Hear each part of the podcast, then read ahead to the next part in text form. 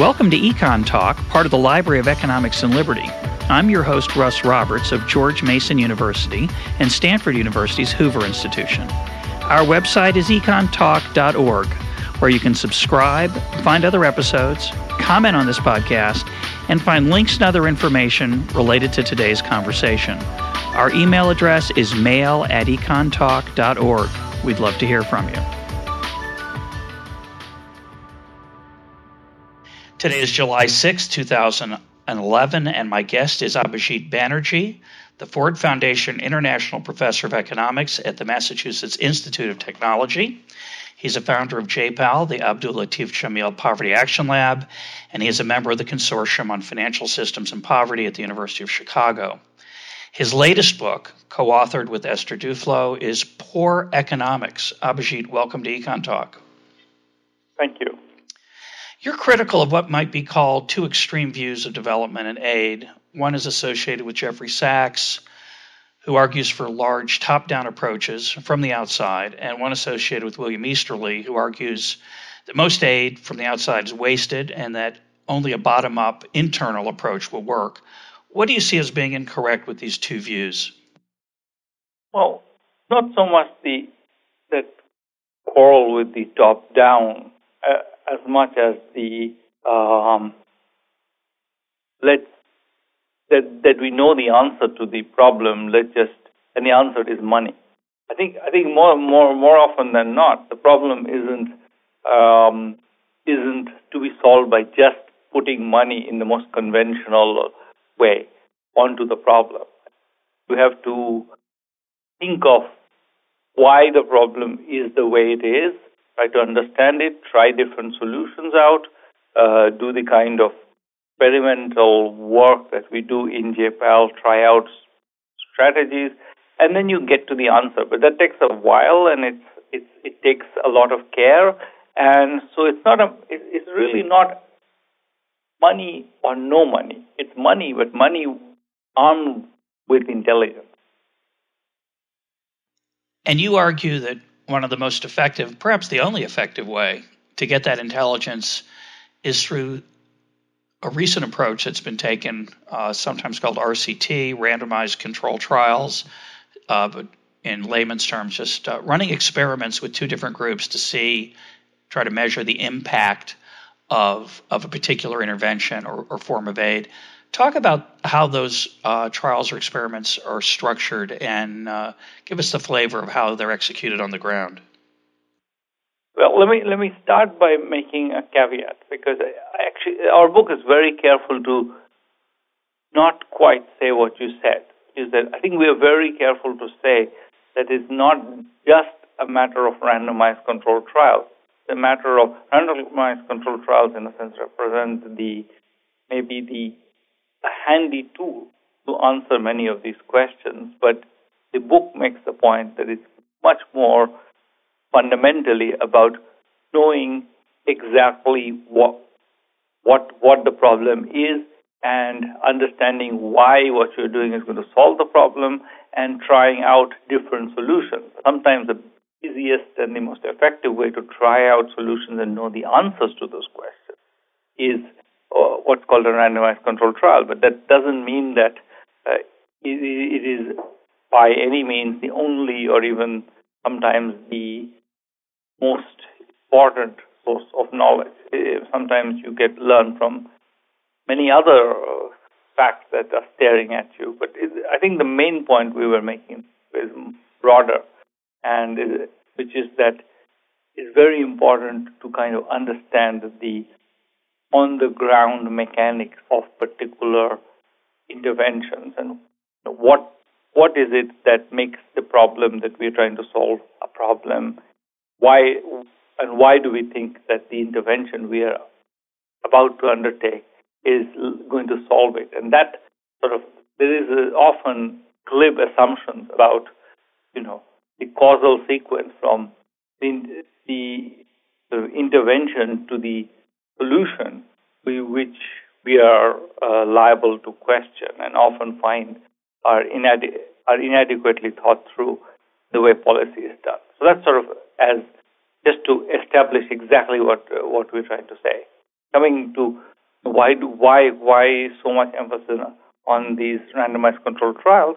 Well, what's nice about randomized controlled trials is two really nice things. First, they make it relatively easy to sort of get a reliable answer to the question is this particular intervention working where we are claiming it's working?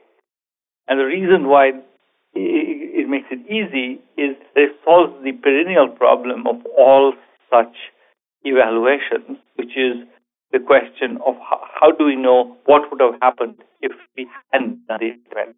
Suppose you wanted to know the effect of providing computers in schools.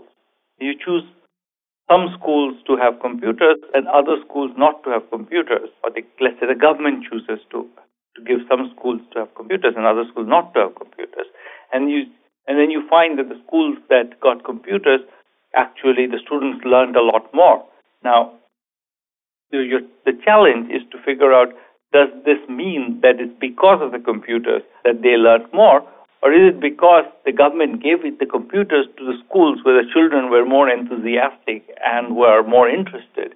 Then that's why uh, the, the, the kids learn more. So you, you, you, you can easily conflate the reasons why the government gave the computers to those those schools in the first place with the uh, effect of the computers. You, you, you may not and that this is a fundamental problem of all attempts to evaluate. This is the same problem when you look at the effect of microcredit.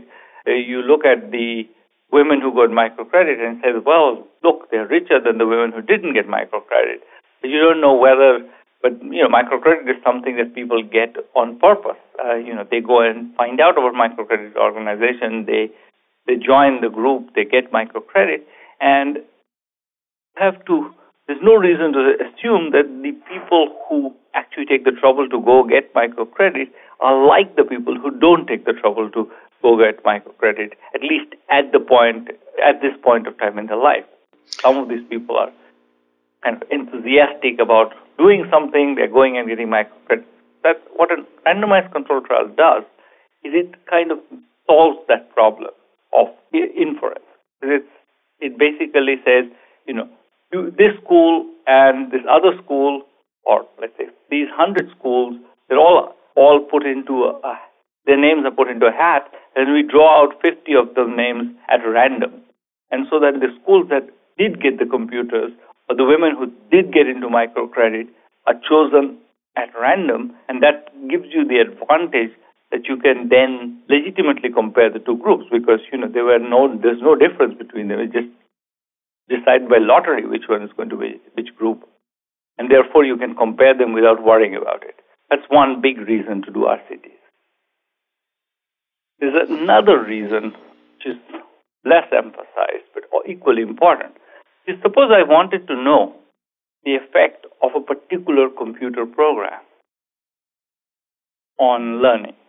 Now, how how would I go about finding that out? Well, if if I look in the world, I might see that that computer program might be being used in some schools, but it's it's not the case that it's just that program is the only difference between those schools and other schools.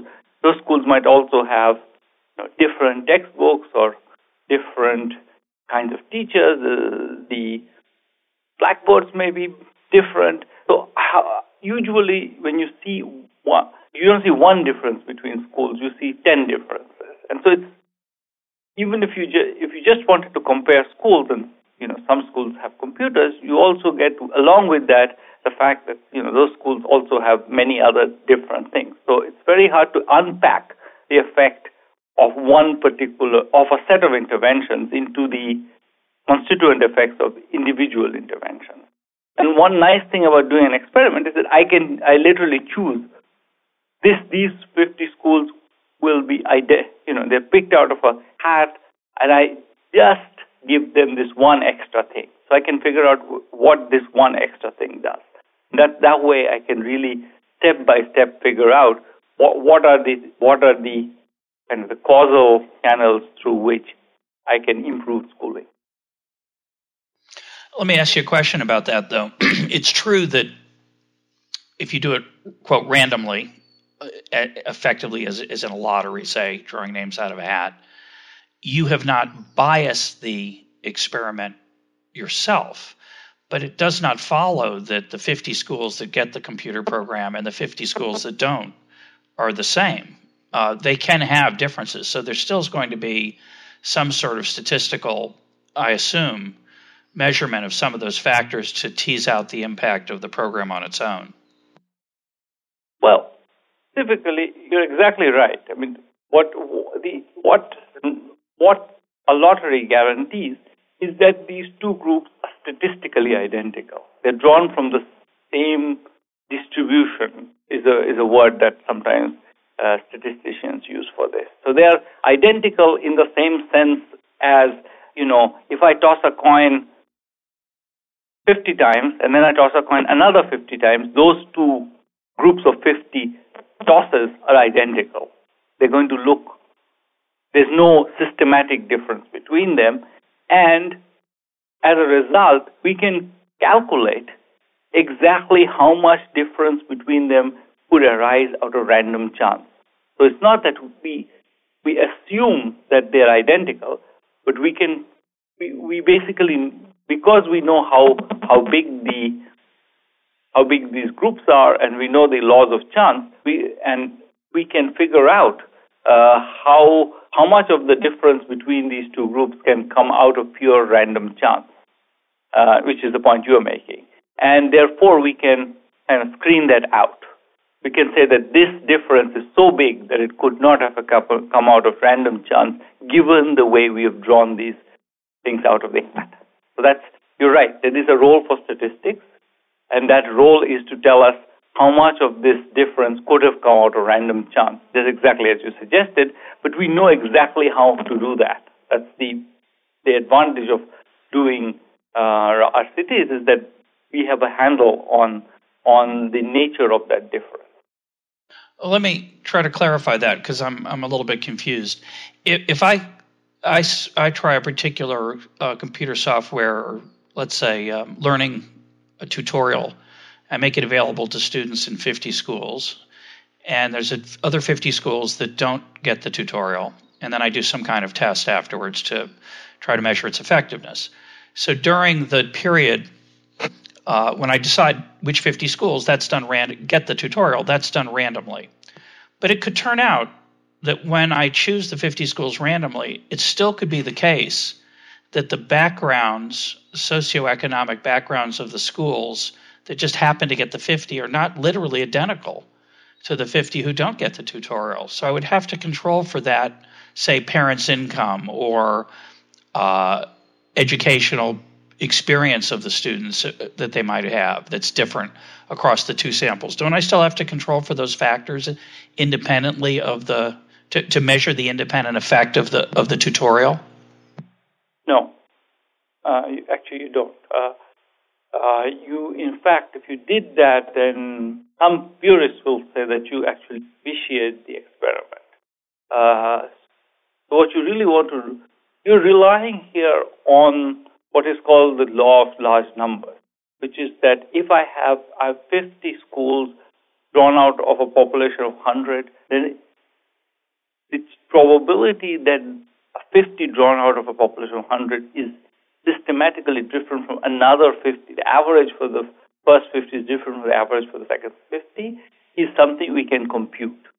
And we're going to, what we're going to do is say that is the observed difference bigger than the difference that could have happened out of random chance? So we're going to let the data tell us uh, the answer to that question, other than sort of trying to trying to fix the random differences. So it's, it's the fact that so one way to think about it is imagine we had a, a million um, schools, okay, and we drew half a million out of those. Now, by the law, law of large numbers, basically, by the time you have a million, all random differences will have cancelled out. They cannot we know the probability exactly of how much, you know, the fact that these the the, the mean performance of of a group of half a million will be different from another group of half a million randomly drawn from the same population, we know exactly how unlikely that is. So we can basically rule say that with probability 0.99, these groups have exactly the same distribution of attributes.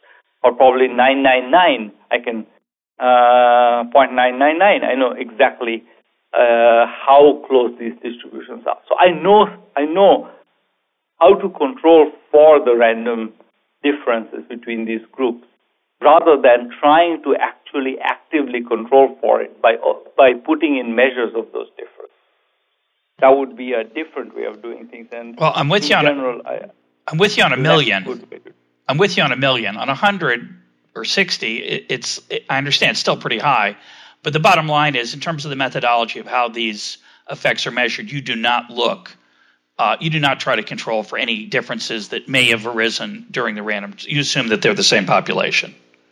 Uh, we, uh, I, I, think you're saying something that I am slightly disagreeing with.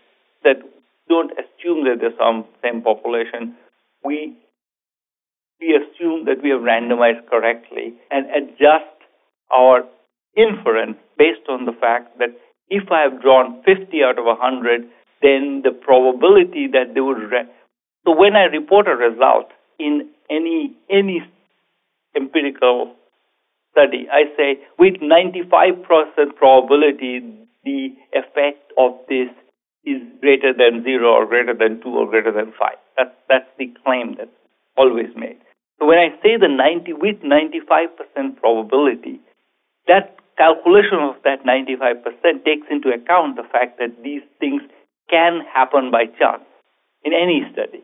And so when I make a statement about, you know, these computers made these children better at math, uh, I'm making the statement, I'll make the statement, with 95% probability, these the computer made these children better at math.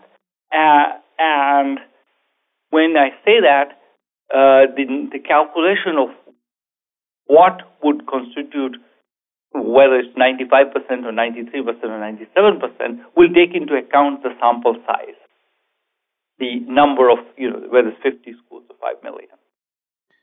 Okay, well, let's, let's, so, uh, I, so I let me back up.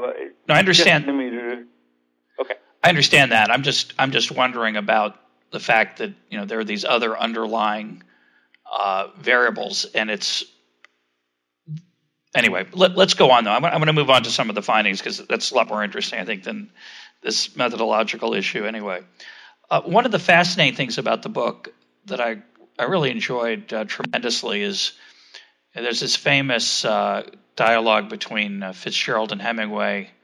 I think Fitzgerald says the rich are different from us, and Hemingway says yes, they have more money. And right. w- one of the lessons of the book for me is that that really isn't the only difference, or that's not a very productive way to think about it. There's so many surprising behaviors um, and unexpected behaviors in these ex- experimental results and other findings that come from treating the poor with um, a little more care than just assuming they, they act like our models expect them to. So I thought we'd start by right. talking about about hunger. Um, some have argued that hunger traps the poor. If, if you're really hungry, you can't work very effectively, you can't be productive.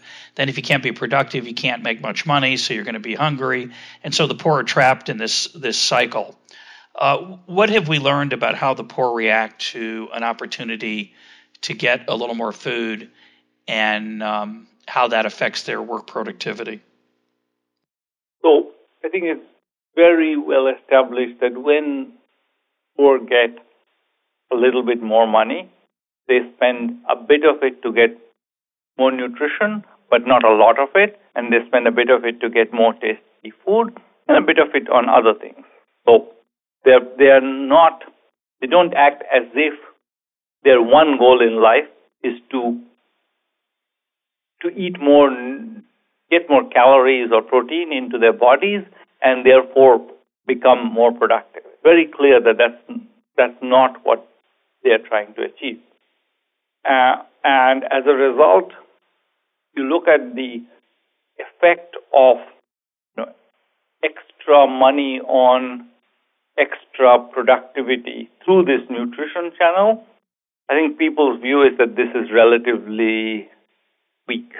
That, you know, you just by giving people a little bit more money, we won't make them so much more productive that they could then pay that money back. It won't happen. So that's the idea. The, the, the, the I think very optimistic idea would be that, you know, uh, you give these people a little bit of money, more money, they will they go eat some more chickpeas and they get really stronger and then they make more money and when they make they make so much more money that they can pay back the money you gave them to buy chickpeas. So mostly they just don't buy chickpeas or whatever. You know, you, you get my point. It's not they don't they don't buy what are high nutrition foods necessarily, chickpeas or soybeans or you know cheap high nutrition foods. It's not necessarily where they go. And why not? And, why not? Because I think a lot of people assume, well, you know, if you're near starvation, uh, obviously you're going to channel that income into food because that's the biggest problem you have. But as you point out in the book, you tell that great story about the Moroccan um, person who uh, was pretty hungry, but he had a television. Right. Uh, I think because I think more recognize that even after they, you know, even if they behave in quote unquote most rational way that we posit for themselves, they eat the chickpeas and all that, and they're not going to get that much richer. And basically, this idea that we should postpone all pleasure for a little bit more money in a few weeks. It's just, I think, psychologically unrealistic. When you, you need to, you're under a lot of stress, have a not a very pleasant life, mm, and you know you have this choice. You know, will I? You know, it's not. If somebody came and offered you an opportunity to get really rich, or even like somebody came and offered you said, if you dig this ditch for five days, um, we'll give you a, a permanent government job with a, a good salary for the rest of your life, I think most of them will jump to that opportunity. That's not what they're being offered. They're being offered a little bit more. Like, you know, maybe if I eat all the chickpeas, I will get 10% more. Uh, and then if I keep eating those chickpeas, I could every day earn 10% more is that such a great deal? I mean, is it no? You know, you're already poor. Do you feel like you know that's what you want to do, or do you want to? You got this little extra money, and you could have more fun for a, a couple of days, and maybe that's you know that'll keep you psychologically, you be more able to deal with the all the pressures you're under than than you know having those chickpeas. Um, I, it's not not clear at all clear to me that if we took their their psychology seriously, we would really believe that it makes sense, always makes sense to go buy those chickpeas. I think it's you know you're really under pressure. You you haven't had much fun for a long time. You get a little bit of more money. You've been worrying about all these problems all the time. May just want to you know do something relaxing for a little bit I don't see why that's any different from any of us. It's just we don't have to make these hard choices. Yeah, well, you, you talk about how boring life can be in a small Moroccan village, and the person you interviewed said television is better than food, and um, you know it's just a different way to get something out of life. Nutrition is uh, you don't want to die. You're not going to, you know, you're not starving to death.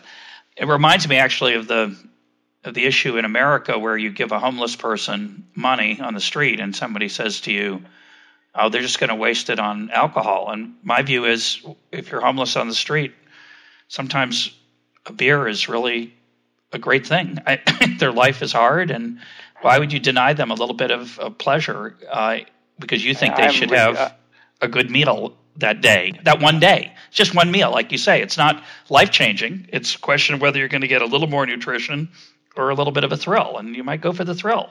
Totally rational. Yeah. I'm with you. I'm totally with you. I feel like if I were in that position, I, I don't know why I would be expected to make these kind of these you know, morally high ground choices always. But having said I, that, having said that, one of the interesting findings, issues that you discuss across a number of different uh, examples that, that's so fascinating is opportunities as, say, farmers or parents, where there's a technique available that could have what we would say a big bang for the buck, a huge rate of return. It might be using fertilizer for a farmer. Uh, for a, for a mother, it might be using hydration therapy to keep a child from dying from diarrhea or at least keeping them healthy. And yet, often poor people in these countries don't avail themselves of these techniques. So, talk about the challenges that the poor face in terms of information and trust and how different their lives are. Right. So, I think the kind of uh, anticipated my answer partly. So, I think that I think we kind of assume that when you tell someone that you know this is what will make your child better, you you take oral rehydration therapy, and this will obviously make your child better.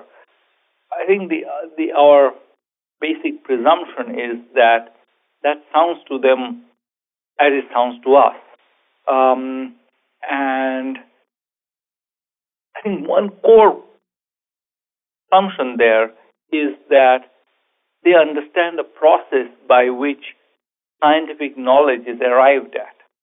I mean, they they we, we actually don't understand why oral rehydration therapy works um, much better than you know antibiotic for diarrhea. It's not maybe you do, but I don't. I, am not an expert on. No, I don't get biology. it. That's okay. Carry on. Uh, no, but I think that's important. That we, but reason why we believe it is not because we believe that we know the science. Or at least I don't know the science but because we know the institutions which make such recommendations work, and we know that those reco- institutions, how they come up with these recommendations, they do uh, RCTs on these things, and they find out that they, you know, this works better than that, and then they come up with a recommendation. So we know the process of knowledge generation we understand, and that's we have a faith. It's really it's not that we have we understand the science; it's that we believe in a particular process of knowledge generation. And we believe that that process is more reliable than other processes. Now think of it from the point of view of poor people. I think the fundamental thing that's different is that they don't understand the process of knowledge generation, and you know because they never had the education to, so they don't understand that you know there is an FDA that determines what works based on RCTs and all that, and you know, uh, and uh, so for them, this is just some knowledge that somebody is claiming, and sometimes it sounds counterintuitive. You mean water and sugar is better than a medicine injected into the body? That sounds insane. I mean, medicines are good. Water and sugar is water and sugar. You know, oral rehydration therapy is just water and sugar and salt. I mean, why should that work better than a medicine? So their reaction is, no, no, no, we shouldn't give them water because you know, when when they have diarrhea, these kids are losing water all the time, which is why they die. But you know, if we give don't give them water, they'll stop stop having watery bowels. So let's stop giving them water and go give them an antibiotic instead. And so their logic is sort of internally it's not insane. I mean, it doesn't look plausible. So they're making up a theory of the world based on the things they understand and in a sense, they're, they're less trusting of authority than we are. Because we can understand the process that regulate authority. The FDA decides this, the WHO recommends that. We kind of know what WHO is, how it's. And for the poor, I think they've been often told lies by the state, and you know, you know, state has promised them things, and then which haven't happened. So they're less, um, they're more skeptical of institutions generally. And so if you go and tell them something counterintuitive, like, you know, don't give them the medicine, just give them this, uh, this, you know, bottle of water with sugar and salt in it, that sounds like, oh, you know, that's one of those stories that these, these uh, authorities make up, but God knows why they make those stories up, or maybe they even think there there's some evil plan there. We should just go with our instinct, which is to go, you know, medicine is better than water and sugar. And, you know, if you state it like that, doesn't it sound plausible to you? Well, yeah, not only that, I think, of course, a lot of times things that we rely on that are so called scientific turn out not to be as scientific as we had thought. So it, skepticism skepticism is a good idea. The problem is is that we on the outside often see things that we know have been tested so consistently found to be effective that that it's quote a no brainer, and yet um, children are dying because they're not these techniques are not trusted, and part of that you know is an education problem. Part of it is a worldview problem. Part of it is, as you say, an unfamiliarity with the scientific method. Um, and some of it is a distrust, not just of the government, but of strangers, people coming from the outside, saying, "I know what's best for you," and it's good to be skeptical of those kind of folks. I, I agree with you. So, so I, I think it makes perfect sense to react in this way. It's tragic, but it's not not stupid. I mean, you know, it is it is based on some reasonable thinking. Let's let's turn to the role of education, which you know is often thought to be the single biggest barrier to to development.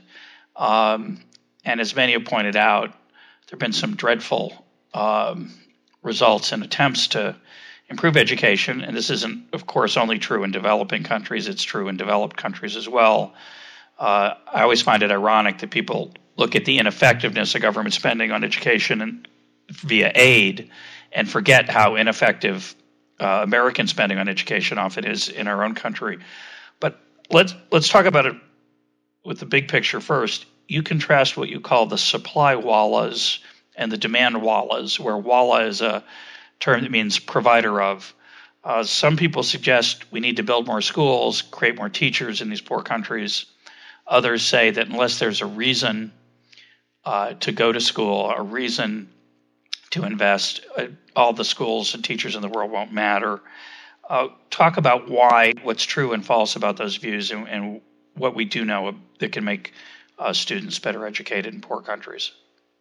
So we know that demand matters when when it's clear that there are benefits from education, people more more effort into it. That's clear. Also, that supply matters when when you build schools um, so that people have schools to go to, they learn more. Not true that you can just, you know, tell people that you know you should want education and then magically schools will appear.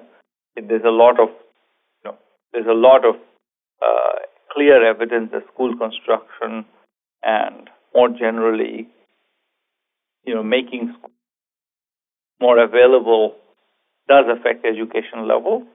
Um, having said that, what I think the, the reason why that debate is a bit beside the point is that I think you look at look at where the big failures are, they seem to be really in places where people are, you know, putting effort into sending their children to school. And schools are there, and it's still true that people are not learning. That's the most striking fact. Most striking fact is is the lack of learning in settings where um, doesn't seem to be any obvious lack of demand or any obvious lack of you know supply in the sense of there being a school, there being a teacher in the school, etc. So it's that, I think the what makes it really interesting is that fact that it's it's uh, you see a lot of private schools in developing countries. There, interestingly, there are a lot of private schools that the poor send their children to, dollar, uh, dollar a month kind of private schools or two dollars a month kind of private schools. They, they they they are like all over developing world. There are these very cut rate private schools. These parents are clearly very poor, and for them, you know, two dollars a month is a lot of money and so you know uh, so they are putting effort into into this uh, they are you know they're making sure that this their kids are getting something that they they uh, value And so it's not because of, yet even in those schools, you see slightly better results, somewhat better results than maybe the government schools, but still very, very disappointing results even in those cases. And uh, the average kid there isn't isn't studying at grade level either. The problem seems to be attitude of the entire education system. That means the teachers, the parents, and even the children toward what the goal of education is. They seem to be all kind of stuck on the idea that the goal of education is to get through some very difficult exam and get a job based on having got through that. And that's something that only a few people can do it, what we call a winner take all education. So it's like education is some long odds gamble, which everybody should try, but it's not going to work out for everybody or even for most people. Whereas in fact, we know that most people get something out of being educated. They, even if you can read a little bit, you understand a bit better what the instructions are from the doctor, you do a little bit better in bringing up your children. So the benefits seem to be much more, much more widespread than than people assume. The teachers seem to assume that, well, you know, most of these kids, they're hopeless, there's no point trying to teach them anything, let's just teach to the top of the class. And the parents actually don't complain because they also believe that the goal of the whole system is to train somebody, you know, to find out whether your child is one of those few lucky geniuses who are going to go on to, you know, get a, you know, get a good education and a fine job. And if he isn't, what's the point of educating him? So everybody is sort of much more pessimistic about the education outcomes of the median person than they should be. I think so based on that, the whole education system is therefore like the, the curricula are way too hard. The teachers don't pay any attention to any of the children who are falling behind in class. Uh, the parents don't complain when the children fall behind in class either. They kind of assume that you know there's some justice, rough justice there, which is that you know either either your kid is really smart and then then education is worthwhile. Otherwise, there's no point in teaching in any case. So everybody kind of colludes with that, and the kids kind of very quickly lose hope. They kind of figure out that they're not one of these um, anointed people, and therefore they then also start giving up. And you see this, you know, these children sitting through class after class where they understand nothing.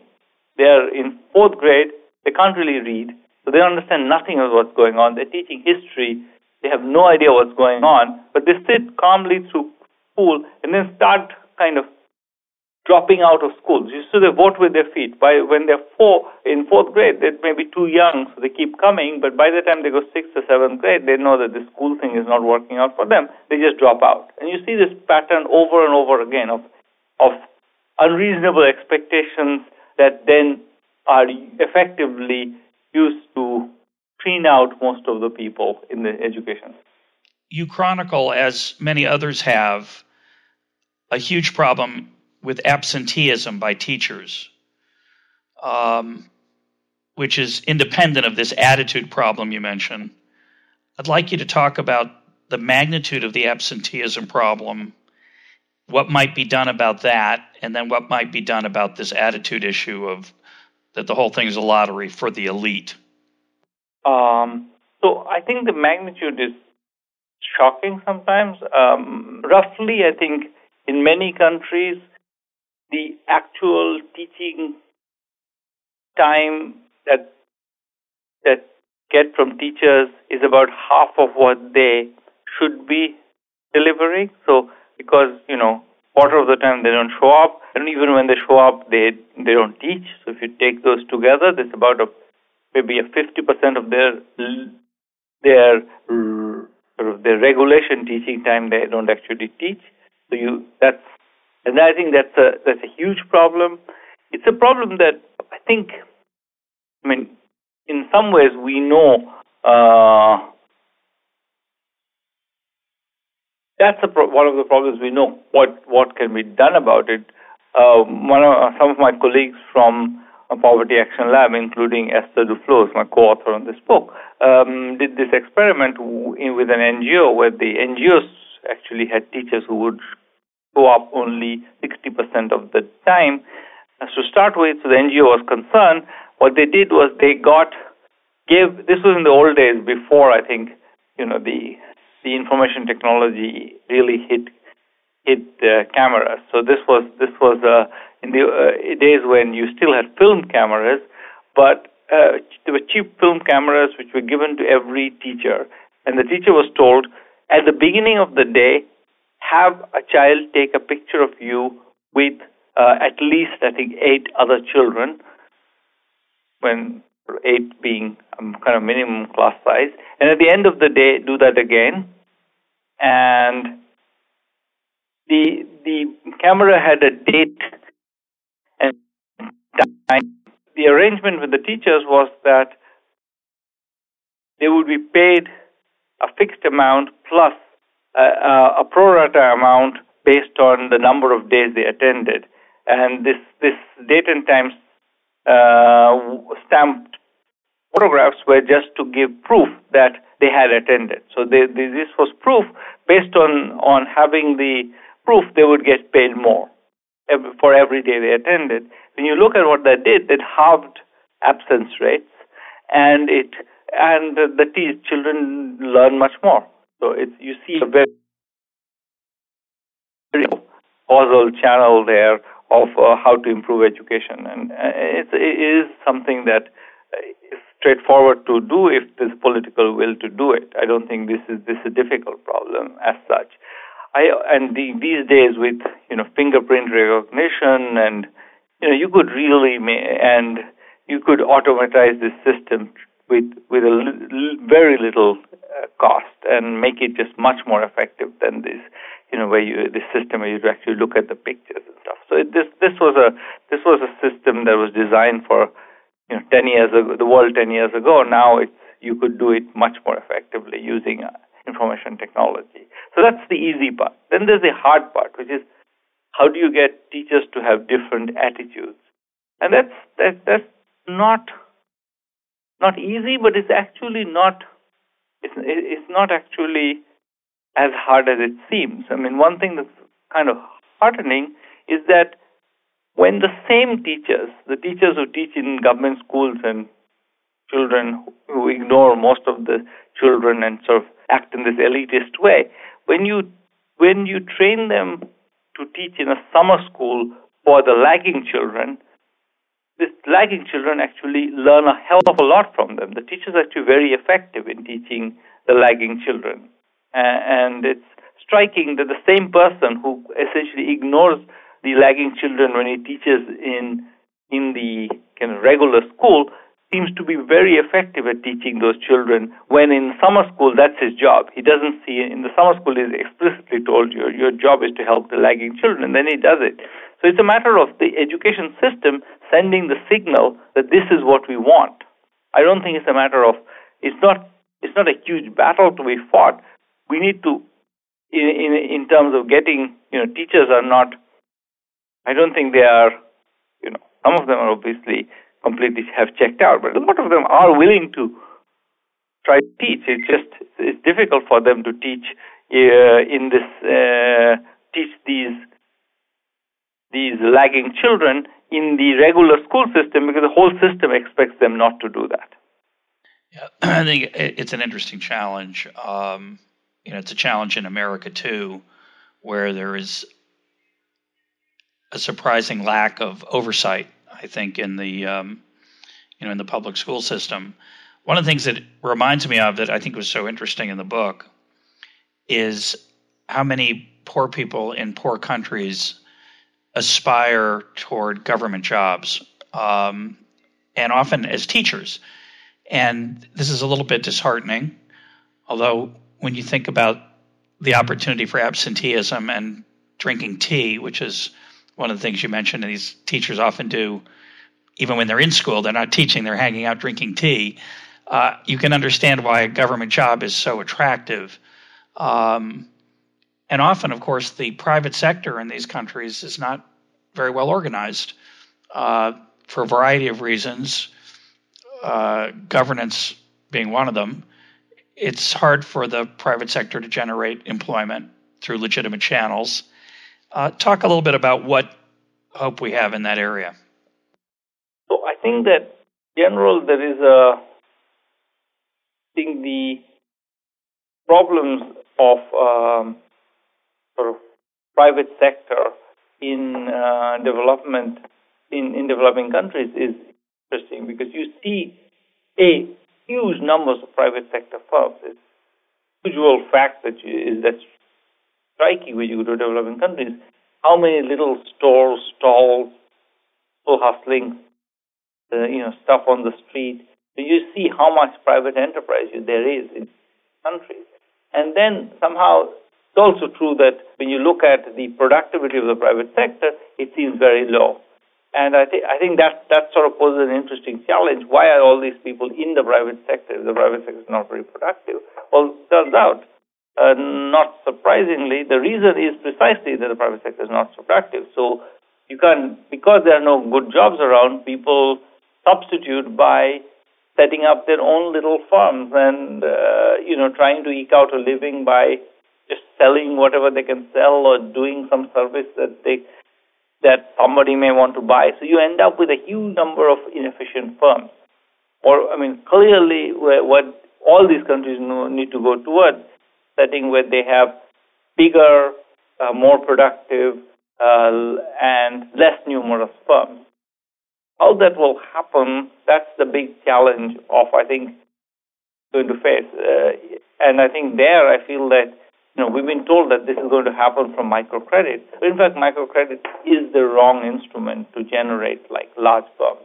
First, the, loan amounts are small, and second, um, loans have this structure where you know you're required to pay them pay pay back your loan starting in the week after you got the loan. You have to pay back like a chunk of money every week. So you're really stuck you have to let you get your loan generate an income immediately.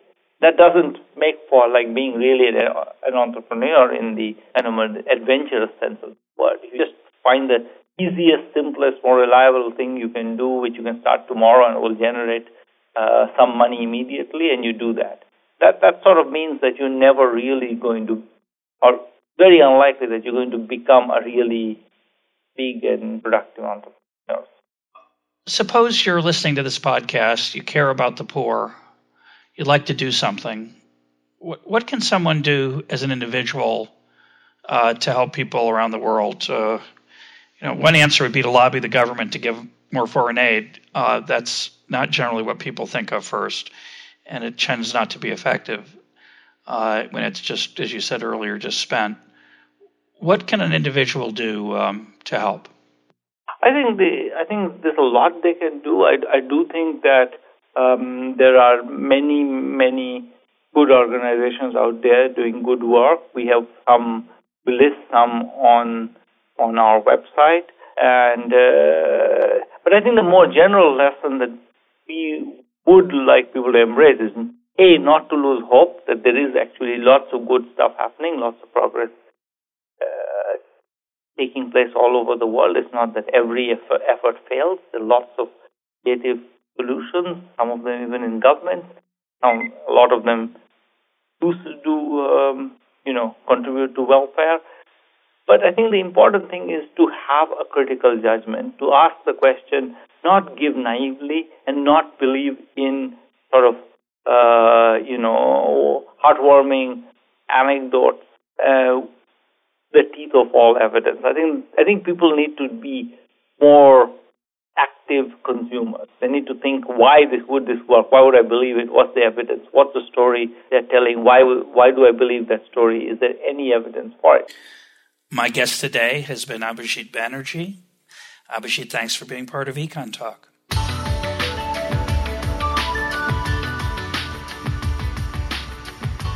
This is Econ Talk, part of the Library of Economics and Liberty. For more Econ Talk, go to econtalk.org, where you can also comment on today's podcast and find links and readings related to today's conversation. The sound engineer for Econ Talk is Rich Goyette. I'm your host, Russ Roberts. Thanks for listening. Talk to you on Monday.